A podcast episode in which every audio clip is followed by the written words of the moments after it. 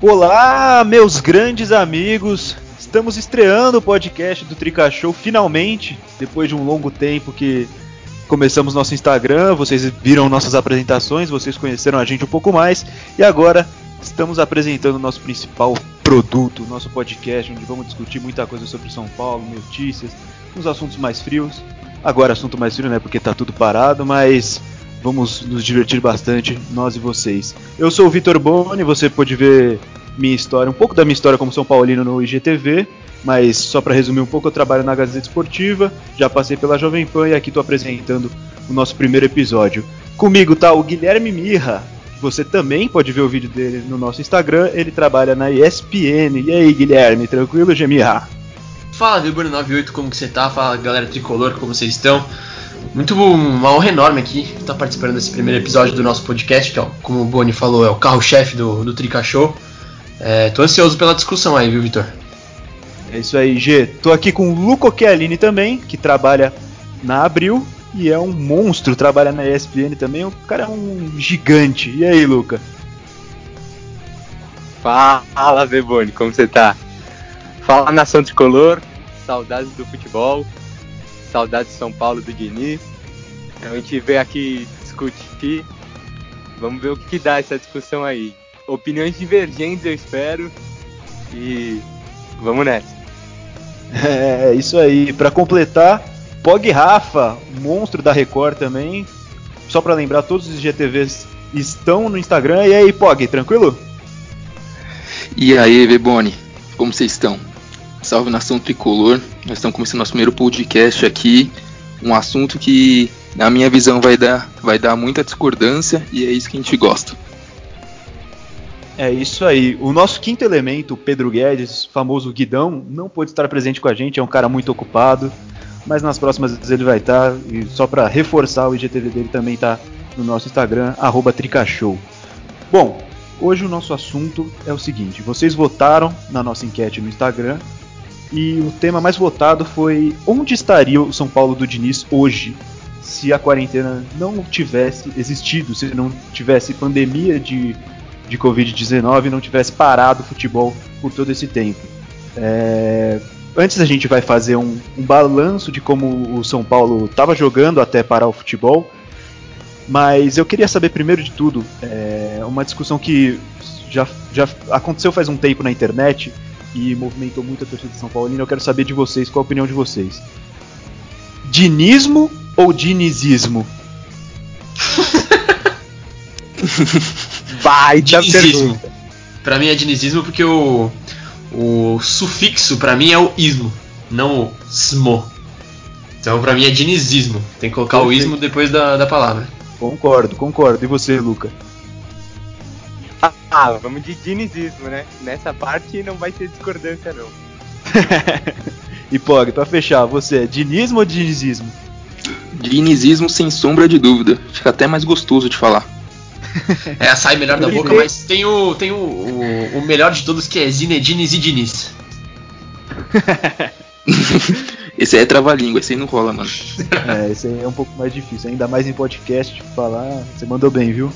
Mas é, é isso, foi uma unanimidade. Então, para começar, antes da gente é, exercitar, fazer esse exercício de imaginação para saber onde o São Paulo estaria, a gente, eu queria saber que, qual a opinião de vocês sobre o, o desempenho do São Paulo até agora em 2020. O que, vocês acham que aconteceu? Se houve evolução, se está jogando bem, se está mal, se o Diniz é um bom técnico, e aí? O que vocês acham? Bom, para começar, a gente terminou o nosso último jogo com dois gols do excelentíssimo Pablo. Então eu acho que a evolução não tem nem discussão, é claríssimo. é, é, eu acho que foi um bom ano. Começamos.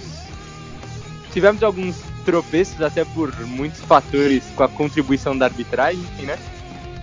Mas. Apesar daquele daquele resultado ingrato contra o Binacional, que não acho que tenha sido muita culpa dos jogadores e sim da altitude. O ano de São Paulo até o jogo que ganhou de 2 a 1 contra o Santos foi bem positivo ao meu ponto de vista. Eu vou embarcar nessa, nesse pensamento do Luca para falar que mais positivo ainda para mim foi a vitória contra a LDU no, na Libertadores.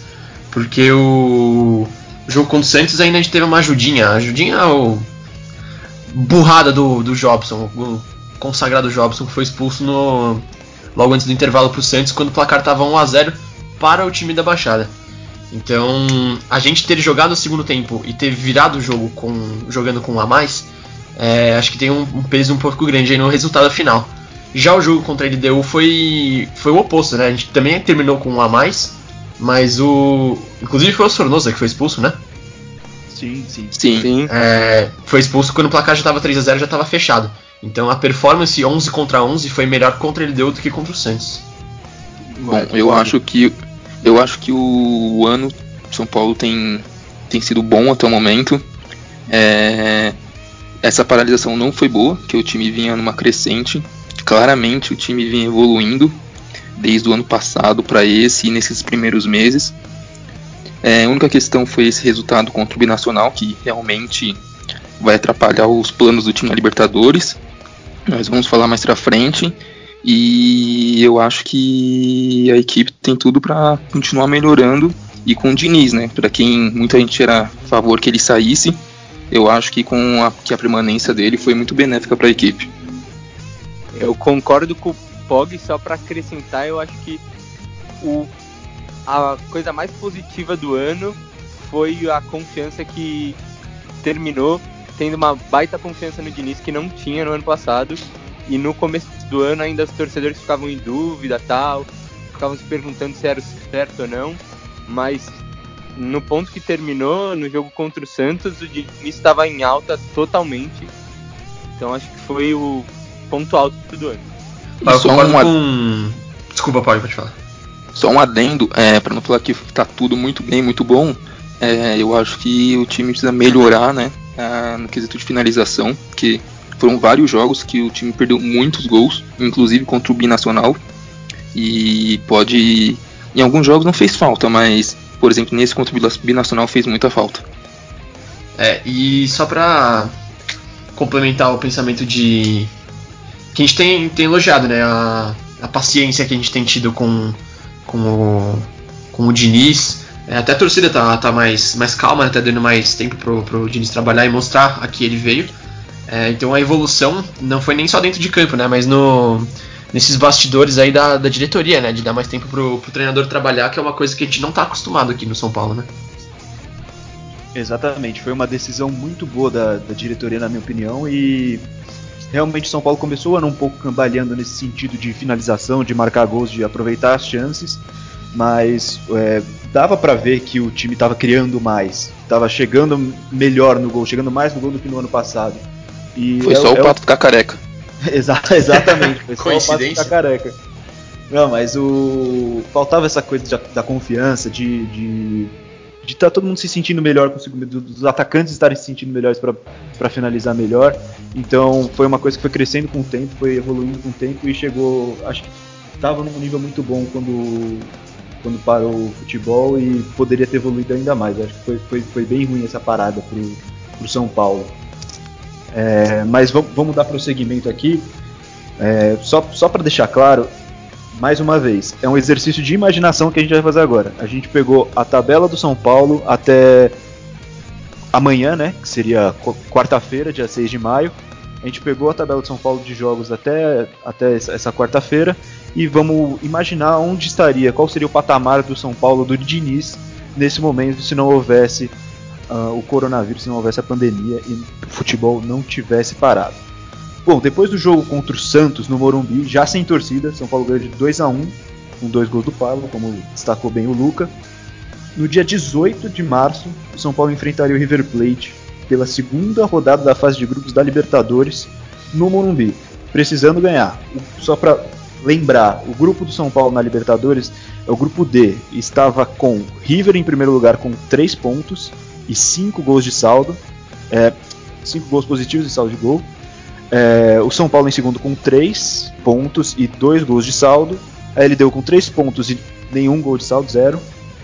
É, e para completar, o Binacional também com 3 pontos e menos 7 de saldo. Ou seja, estava bem equilibrado e o São Paulo precisava muito dessa vitória para para encaminhar a classificação e tentar não encaminhar a classificação, mas se recuperar da, da derrota para o binacional fora de casa na primeira rodada. O que vocês acham? São Paulo ia ganhar, ia perder, ia empatar? O que seria esse jogo? Acho que seria um jogão. Que seria Morumbi lotado, isso não tem nenhuma dúvida, mas agora o resultado. Qual seria? É, antes, antes de eu passar a bola aqui pro Luca, que vai falar primeiro, eu só queria corrigir que eu falei segunda rodada, que seria o jogo contra o River Plate, mas na verdade seria a terceira, porque o São Paulo perdeu pro Binacional na primeira rodada e depois ganhou da LDU de 3 a 0 no Morumbi. Vai lá, Luca, fala aí pra gente, como seria esse jogo? Bom, vamos lá. Eu acho que seria o ponto-chave, não exagerando, da temporada. Tanto em relação a time, em relação à torcida, em relação a Diniz, em relação a tudo porque se perde esse jogo em casa, já tendo perdido do Binacional, que teoricamente é o mais fraco do grupo, a moral ia ficar totalmente abalada. Mas eu não acredito nisso. Eu acredito que seria uma vitória convincente de São Paulo, uns 2, 3 a 0 e passaríamos a liderar o grupo da Libertadores de então até o final da fase de grupos. Achei ambicioso esse pensamento do Luca aí, eu discordo um pouco essa partida contra o River, é, mesmo sendo no Morumbi, é, imagino eu que seria muito complicada, porque o, o River, apesar de ter perdido né, o título argentino na, na última rodada assim, para o Boca, é, pareceu não, não ter se, se abalado muito, porque enfiaram logo 8 a 0 8? 8, 8. É, eu já perdi as contas, né? Porque o negócio foi feio. É, então, enfiaram 8 a 0 no Binacional e mostraram, expuseram ao mundo o que, que é o time do Binacional, né? é, fizeram na Argentina o que o São Paulo não teve capacidade de fazer lá na, na altitude. Mas é, o time do River é um time muito bom, que ataca muito bem e muito bem estruturado, né? muito bem organizado, que já está com o treinador, o Galhardo, há muito tempo fazendo esse trabalho, dando sequência aí de, desde 2014, se não me engano. É, então eu não vejo São Paulo é, conseguindo três pontos nesse jogo. E ficaria contente com um empate, vou ser bem honesto. Bom, eu, eu acho que depois do empate contra o Binacional, todo o jogo da Libertadores ia ser uma final pro São Paulo nessa fase de grupos. Foi derrota contra o Binacional. Oh, desculpa, é, depois da derrota contra o Binacional, acho que todo o jogo ia ser uma final na fase de grupos pro São Paulo.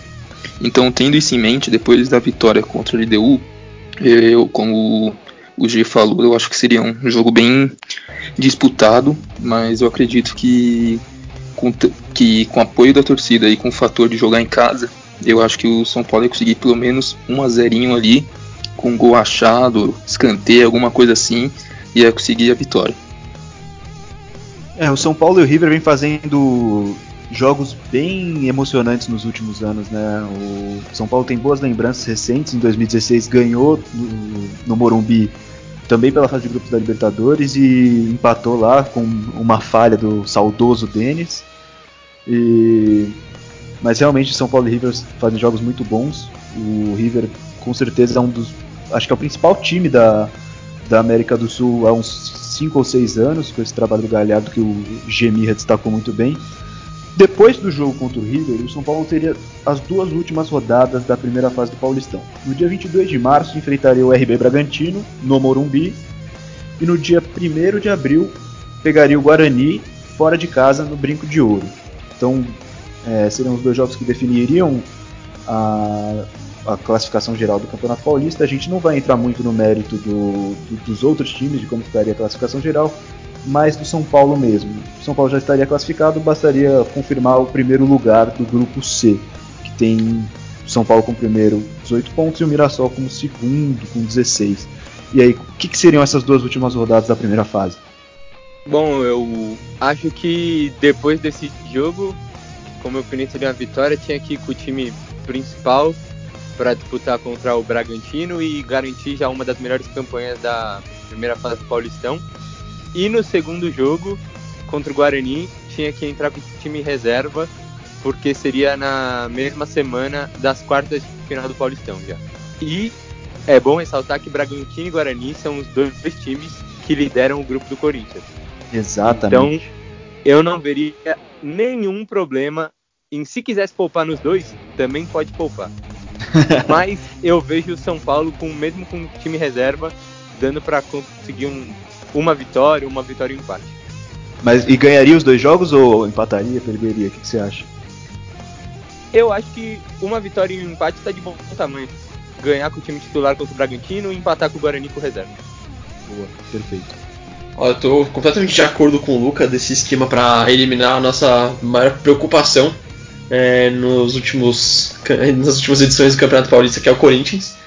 É, e vamos mas... deixar claro que tá quase eliminada já, né? Exato, tá. pezinho para fora já, a gente, a gente, queria empurrar o resto do corpo aí. É, mas... só, pra, só, pra, só pra deixar claro que aqui é um canal feito. um canal de podcast de Instagram feito por jornalista, mas é óbvio que vamos ter um, umas opiniões um pouco clubistas. Mas não muito. Um pouco, um pouco. talvez essa seja uma delas, talvez.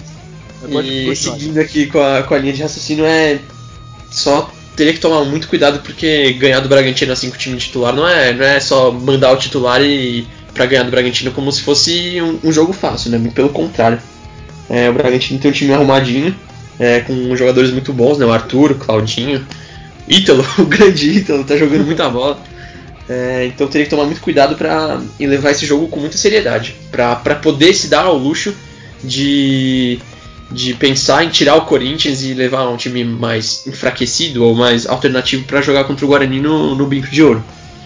Então, acho que quatro pontos seria uma, uma meta. Quatro pontos desses dois jogos seria uma meta realista, mas não, não se pode dar como garantido esses três contra o Bragantino. Bom, eu acho que tudo dependeria do primeiro jogo contra o Bragantino, que eu iria com um time titular. É, se vencesse, aí, aí sim, no segundo jogo contra o Guarani, eu colocaria o time misto. É, e aí poderia pensar sobre o caso do Corinthians, mas caso não vencesse o Bragantino, fosse derrotado ou sofresse um empate, eu acho que seria interessante ir contra o Guarani, mesmo sendo sendo na, na, semana das quartas de final, eu iria com o time titular porque faz diferença você ser o primeiro colocado e o segundo grupo. Você decidir em casa ou você jogar fora. Então acho que seria interessante o São Paulo conseguir manter a primeira colocação do grupo para enfrentar nas quartas de finais o Mirassol é, em casa. Exato, porque o São Paulo já se complicou contra times menores aí, né? Então exemplo, empatou com o Novo Horizontino em casa, é, perdeu do Santo André, perdeu do Botafogo, então garantir a primeira, o primeiro lugar no grupo acho que seria o essencial, assim. Exato, é, eu acho que o São Paulo ganharia do Bragantino, um time titular, e aí não é muito a cara do Fernando Diniz poupar jogador, poupar time, mas eu acho que ele pouparia contra o Guarani por uma questão da, da sequência que viria, que seria uma sequência muito difícil para o São Paulo, que a gente vai abordar daqui a pouco. Mas com um time reserva contra o Guarani, eu acredito que poderia. É, existe uma grande chance de perder, porque a gente viu que, apesar do time titular estar em evolução e ter boas peças, a diferença do time reserva é gigantesca. O São Paulo jogou com o time reserva contra o Botafogo de Ribeirão Preto, se eu não me engano, e, deu para ver que foi um rendimento muito diferente, muito diferente mesmo. O time reserva do São Paulo tem uma diferença muito grande pro, pro time titular. Então acho que ganharia contra o Bragantino com os titulares, perderia para o Guarani com os reservas, mas manteria a primeira colocação do grupo. O Mirassol enfrentaria o Água Santa e a Ponte nas últimas duas rodadas. Eu acho que daria para o São Paulo manter a primeira colocação. E aí começaria as quartas de final do Paulistão no dia 5 de abril. É, quartas e semifinal do Paulistão seria um jogo único, apenas a final seria ida e volta. E como o São Paulo, se terminasse desse jeito que está hoje, na primeira colocação, é, o São Paulo teria o mando de campo, jogaria no Morumbi. E aí seria contra, justamente contra o Mirassol. O São Paulo passaria dessas quartas? Eu acho que passaria. A minha opinião é que apesar dessa luta sempre com os times menores, passaria com uma certa tranquilidade, jogando em casa. Se viesse dessa moral invicto desde, desde lá atrás, eu acho que passaria bem tranquilo na real. É isso, Luca. Então acho que todo mundo concorda que São Paulo passaria. Depois disso, é, São Paulo enfrentaria a LDU é, no Equador pela fase de grupos da Libertadores no dia 8 de abril mais uma, mais uma final, entre aspas, na Copa Libertadores. No Equador, mais uma vez na altitude, não tanto quanto contra o Binacional, mas mais uma vez enfrentaria uma certa dificuldade nesse quesito. Eu acho que seria um jogo muito difícil e eu daria, com muita sorte, empate. Ah, eu, eu acho que o São Paulo seria capaz de conseguir um, uma vitória no, no, Equador.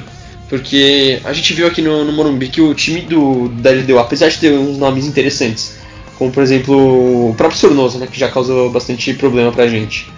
É, o próprio Valência, né, do, do Manchester United.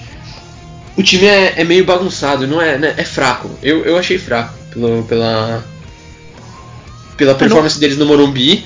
E não, não, não vou me deixar levar pela vitória deles contra o River também, que o time do River era completamente alternativo. Então, o, o time da LDO assim, não, não, me, não me passa nenhuma confiança de que poderia garantir uma vitória contra o, contra o São Paulo. Eu, eu iria de vitória de São Paulo. É, não é, não é, não é um time forte, claramente não é um time forte, mas é, tem essa, esse fator altitude que com certeza faz muita diferença. Esses caras sabem jogar na altitude deles. E o São Paulo mostrou que leva muita dificuldade, de como mostrou contra o Binacional. Mas fala aí, Luca. Eu assino embaixo, eu acho que dá para conseguir uma vitória. Eu iria também de 1 a 0 nossa zaga é muito sólida, a gente já vem conferindo isso faz um bom tempo. Vai ser muito mais difícil do que o jogo foi aqui, claramente. Tem jogadores de qualidade, como o Jamie citou, mas dá para conseguir três pontos sim. Brincando aqui antes do podcast com a imaginação, eu previ dois cenários São Paulo nesse jogo. É, o pior seria um empate e o melhor, obviamente, o time sairia com a vitória. É, eu acho que o maior adversário do São Paulo nesse, nesse jogo seria a altitude.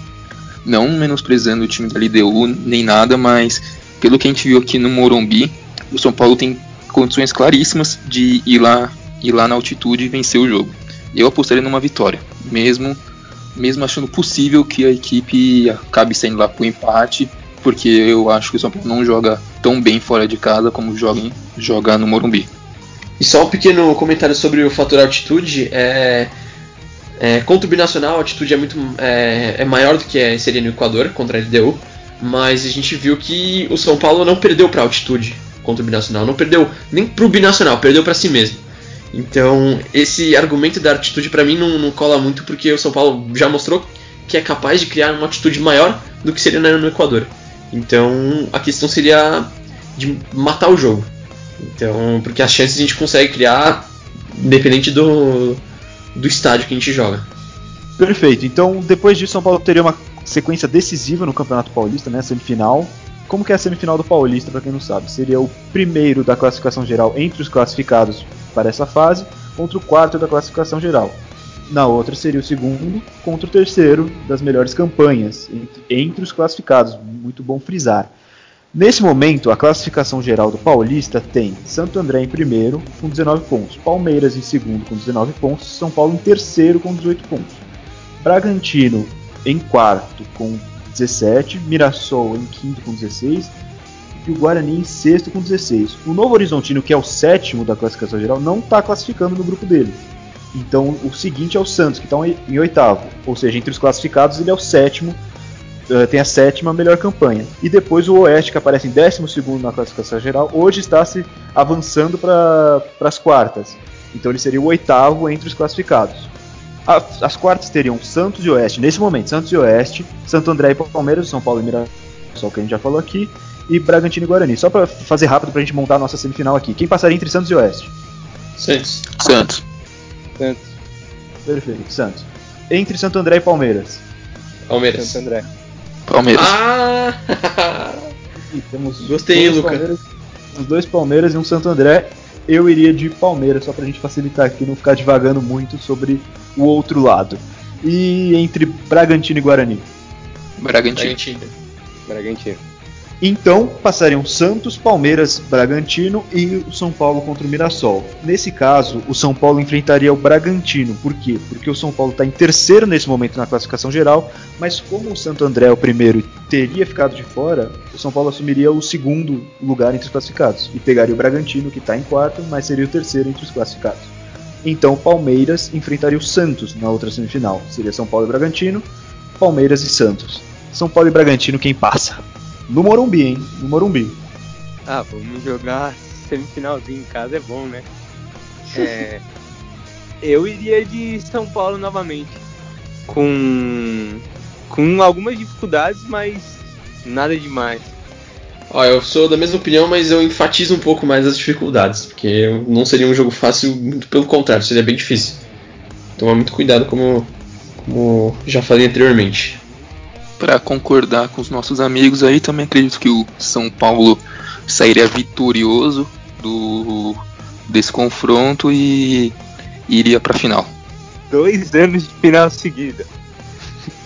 O bom de fazer um podcast de São Paulinos é que o São Paulo estaria voando se não houvesse quarentena. Seria uma seleção absurda.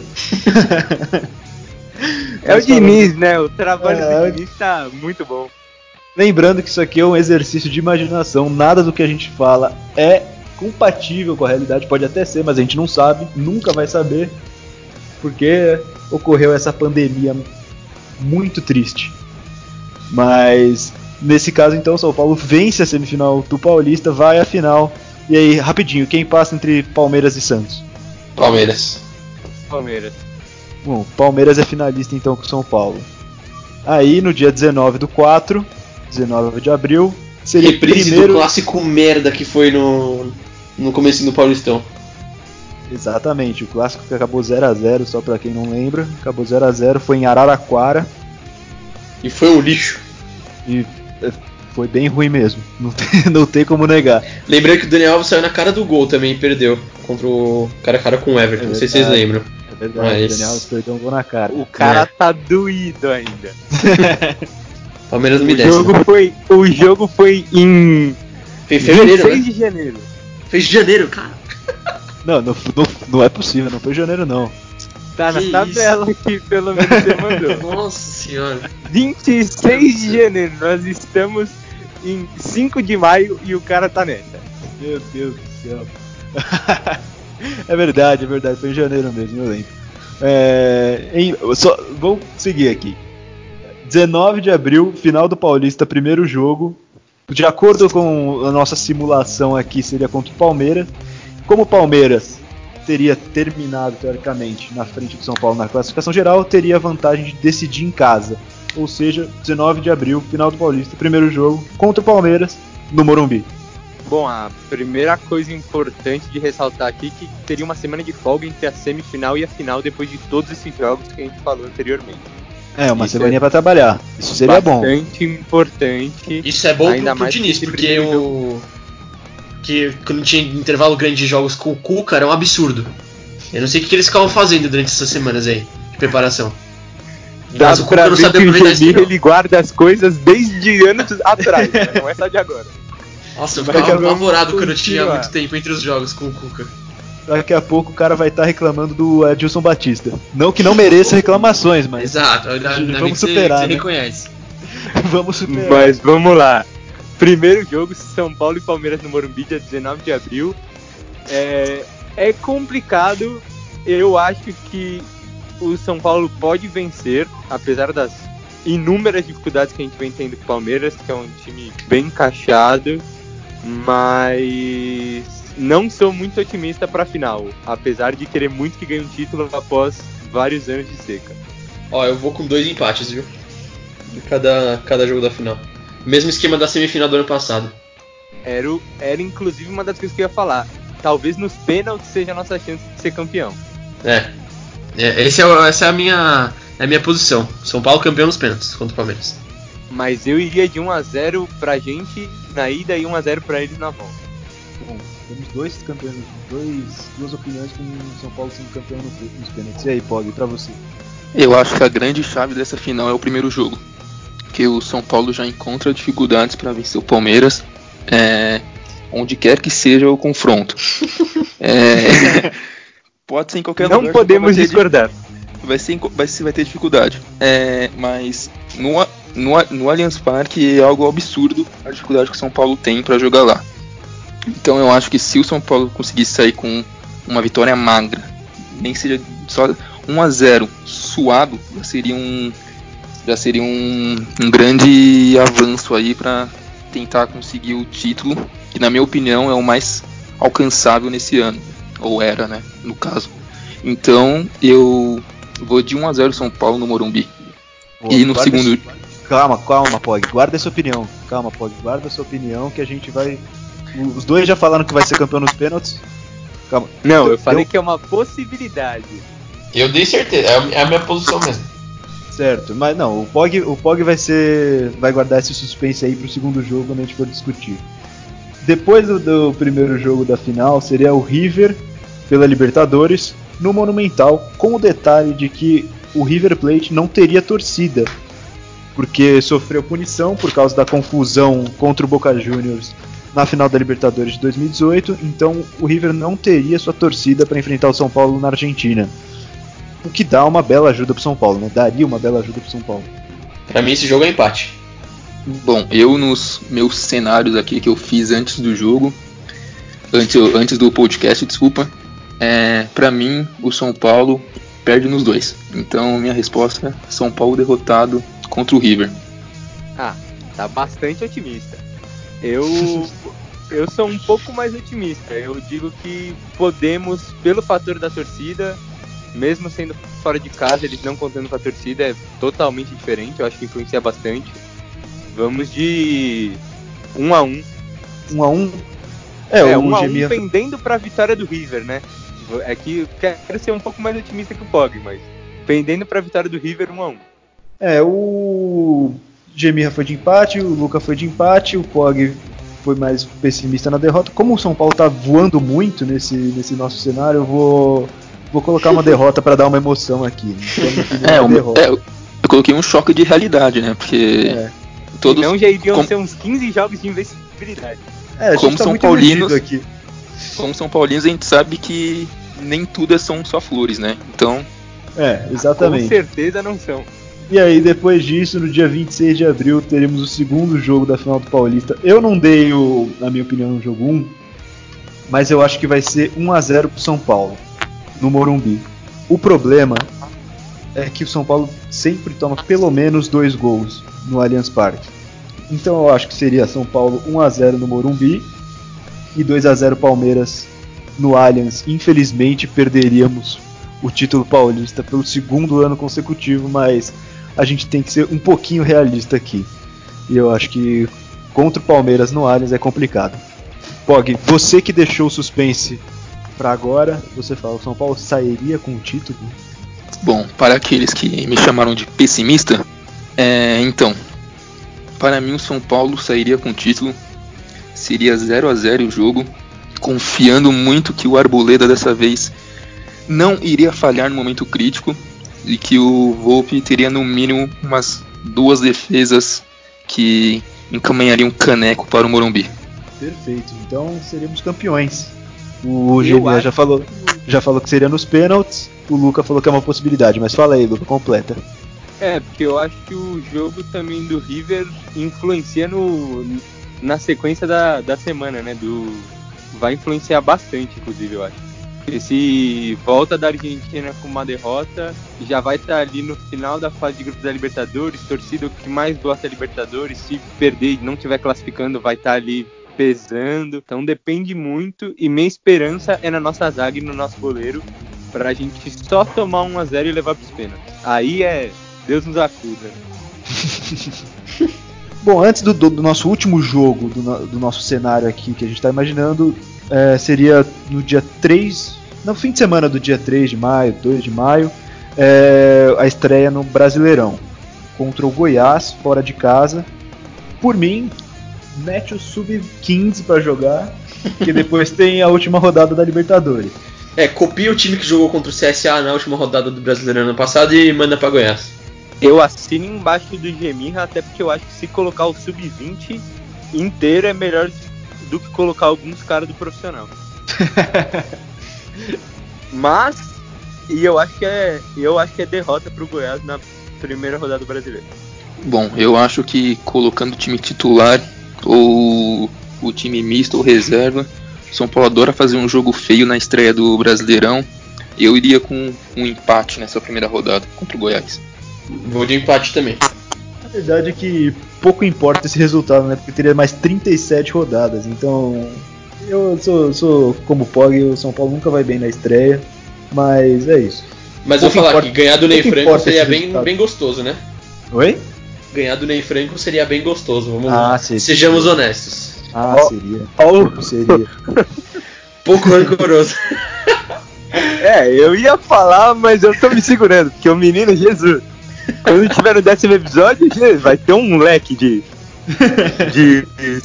O novo Imagina- quadro do programa vai ser o Corneta do Gemirra. Ah, imagina quando a gente fizer os temas lista de piores contratações, Piores do, do, piores- do século, do- da década. Nossa senhora. Não, aí a gente. Esse episódio aí. Esse episódio o Gemirra vem, ele apresenta, ele dá opinião. Monólogo. Eu acho que vai Eu, ser- eu faço sozinho, foda-se, eu faço sozinho. seria uma baita audiência. Bom, pra gente fechar aqui, dia 6 de maio, quarta-feira, binacional no Morumbi, Copa Libertadores, última rodada da fase de grupos, jogo decisivo, decisíssimo. Goleada? Goleada. Goleada então. Não, menos de, menos de 5x0 não dá nem pra comemorar. Bom, pra Sair mim, com abraço com moral isso aí. Sair desse jogo com moral pro resto da Libertadores. Pra mim esse jogo é o que define se o São Paulo se classifica ou não pra, liberta... pra sequência, né? É, aí eu fazendo minhas contas aqui, é, eu acredito que o São Paulo vai ganhar do Binacional, né? Porque é o, é o que tem que acontecer. E com essa vitória o São Paulo se classificaria é, para a próxima fase. Mas ainda, mas num cenário que eu fiz aqui hipotético, ele poderia depender de uma combinação de resultados entre LDU e River Plate. Mas eu acredito que isso não vai acontecer e o São Paulo vai chegar na última rodada contra o Binacional dependendo só dele para se classificar. Aí, aí eu acredito uma vitória. De no mínimo 4 a 0 É, o. Segundo as nossas opiniões aqui, então, o São Paulo ganharia do River Plate no Morumbi, mais 3 pontos. Ganharia da LDU no Equador, mais 3 pontos. Eu vou colocar que perderia para o River Plate fora de casa e ganharia do Binacional no Morumbi. Então seria mais 9 pontos somados aos 3 que São Paulo já tem, 12 é uma pontuação que dá para classificar. O cara que depende de muita coisa, mas seria uma boa pontuação, acho que daria para classificar pelo menos em segundo lugar. E aí a gente imagina Eu também a campanha do São Paulo é muito parecida com a campanha do River. Então você vê dois times disparando em cima, a LDU e o Binacional ficando bem pra trás. Então eu não vejo muito perigo do São Paulo ficar em terceiro colocado, porque a LDU, que seria o terceiro do, do grupo, não estaria nem perto do São Paulo ou do River. É, o binacional esquece. Eles conseguiram uma vitória. É, um abraço. Negócio vai ser três pontos e tchau. É, eu, eu penso que o São Paulo e o River vão se classificar e os dois times vão ter a mesma pontuação. São Paulo vai terminar com 12 e o River vai terminar com 12 também. Só que aí no. Se for saldo de gols, o, o River tem Não, 8 não. a 0 né? Aí é- Não, São Paulo não tem como ficar em primeiro desse grupo. Sinto, sinto em dizer porque só se meter muito e muito, muito gol no binacional. Não, se tiver um empate com o River fora de casa, dá pra sonhar ainda. Mas vamos. vamos Ó, eu não, eu não sou tão. que é uma boa já. Eu não sou tão pessimista com, com o saldo do São Paulo, porque o River, mesmo tendo jogado com o time reserva na primeira rodada, perdeu de 3 a 0 da LDU. Então já, por mais que tenham feito 8 no binacional, tem 3 negativos aí puxando pra baixo.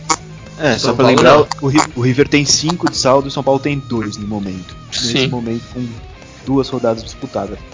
Bom, então só, só para só pra resumir, só para resumir, segundo a maioria das nossas opiniões aqui, claro que nem todo mundo concordou, é, di- divergiu bastante, até mais do que eu imaginaria, mas é, segundo a maioria, o São Paulo seria campeão paulista e classificaria na Libertadores. É isso que eu quero ver. Contra o Palmeiras e classificado na Libertadores. Esse é o cenário. Campeão paulista no Allianz Parque. No Detalhe. Allianz Parque. E o Não, lugar onde o São Paulo campeão de alguma nunca coisa, ganhou. Já nem precisa. Nem precisa do resto. O maior plot twist disso aí seria se o Diniz pedisse demissão e o Rogério Ceni voltasse a treinar o São Paulo. Tá maluco. Não, deixa, deixa o Diniz onde ele tá, tá tudo bem. Por enquanto. Não, eu, quero, eu quero ele pertinho de nós também. Bom, esse é o cenário pouco clubista imaginado pela equipe do Trica Show. É, se esse é o cenário pouco clubista, imagina como seria com a visão do Guidão aqui dentro. Exato, exato. Exato. Bom que ele não está. Não, vamos, então. vamos combinar que esse time de São Paulo, pelo menos o titular, que o reserva tem um, um abismo, que eu concordo com o Boni, é um dos melhores que a gente teve nos últimos anos para disputar o Paulistão. Com certeza. É. Muito Lembrando melhor que aquele que, time pesado com o Nenê e Diego Souza. Lembrando que o, o Thiago Volpe também estava machucado. A gente não contou suspensão, essas coisas, mas é, são muitos fatores que se- seria muito difícil de imaginar aqui, entendeu? A gente não saberia quando o Volpe iria voltar, é, se o Lucas Perry iria bem. Então foi, foi mais Inclusive uma diz o imagina- próprio Volpe que já tá 100%, né? Exato, Lucas exato. Então, Perry é um monstro. Queria acho que deixar isso gravado pro futuro. Eu acho que não foi bem no, no gol contra- do, do Santos, no clássico, mas isso é outra discussão. Isso é para outro podcast. Mas esse- só para ressaltar esses fatores a gente não levou muito em conta, porque é um exercício de imaginação e a gente está imaginando baseado na, na última imagem que a gente tem de São Paulo, que foi um time consistente, um time que criava bem. Um time É, avassalador. Imbatível. Os Coringa do Diniz. Exato. Pô, é um time que tinha seus defeitos, mas jogava bem e criava boas situações de gol. A gente não sabe como vai voltar, mas essa foi a base para o nosso, nosso exercício de imaginação. Quero agradecer a todos que ouviram até aqui. Muito obrigado, Gemirra. Valeu, Veboni, valeu, galera. Um abraço. Valeu, Pog. Valeu, galera. Foi muito divertido estar aqui com vocês. E muito obrigado pela presença, Luca. Valeu, Boni. Muito bom discutir São Paulo com vocês. Ainda mais depois de algum tempo sem falar. Valeu, nação. E até a próxima. É, muito obrigado a todos que ouviram. É, esse foi o nosso primeiro episódio. Espero que vocês acompanhem a gente nessa trajetória. É muito bom, como o Luca falou, muito bom falar de São Paulo, ainda mais com nossos amigos. E quero pedir perdão a todas as falhas técnicas que nós tivemos. É, tá um período complicado, a gente não pode se encontrar. Estamos fazendo por Skype. Imagino que vocês já, já tenham percebido, né, pela qualidade do som, que é um pouco diferente mas estamos querendo entregar um produto legal para vocês. A gente estava muito ansioso para entregar uma coisa legal, entregar um produto bacana e uma coisa que a gente gosta muito de falar. E a gente está ansioso para o feedback de vocês. Então comentem o que vocês acharem. Sigam a gente no, no Instagram, arroba Tricashow. É, E o tema tem do um próximo toque- episódio vai estar nas enquetes também, né, Boni? Exato, o tema vai estar nas enquetes. A gente vai tentar sempre fazer uma votação aí do que vocês preferem. Menos quando o futebol voltar, aí vai ser um pouco menos, porque vão ter os assuntos mais quentes, que a gente vai ter uma urgência de falar, né? Mas a gente vai ter sempre tentar ouvir a opinião de vocês. Espero que vocês tenham gostado desse primeiro episódio. Repito, deem um feedback, falem o que vocês acham que tem que melhorar. Se a gente foi muito clubista, pouco clubista. É, Fala o que vocês sentirem no coração de vocês. E muito obrigado por terem escutado mais uma vez. E tamo junto. Semana É, que vem fala. estaremos de volta, né? Semana que vem estaremos de volta. Sempre estaremos de volta na semana que vem. muito obrigado. muito obrigado a todos. que Muito assim. obrigado a todos. Falou, abraço, um beijo. Tchau. Valeu.